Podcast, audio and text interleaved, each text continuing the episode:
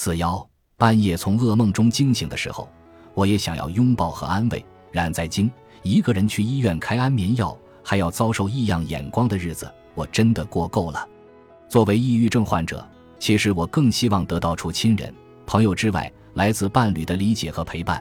在哭的时候有个肩膀依靠，在倒下的时候有人支撑，在最困难的时候有人帮扶。我也希望半夜从噩梦中惊醒的时候。有个人能温暖的拥抱我，安慰我。我觉得我的爱情观有点畸形，尽管我发病时歇斯底里的样子很恐怖，但我也希望对方愿意无条件的接纳我，从心底里疼爱我。不过反过来想想，如果我是一个正常人，我可能也做不到无条件的接纳一个抑郁症患者吧。所以，我的情感乃至整个生活状态基本上是得过且过。因为表现得像一个正常人，已经花掉我太多力气了。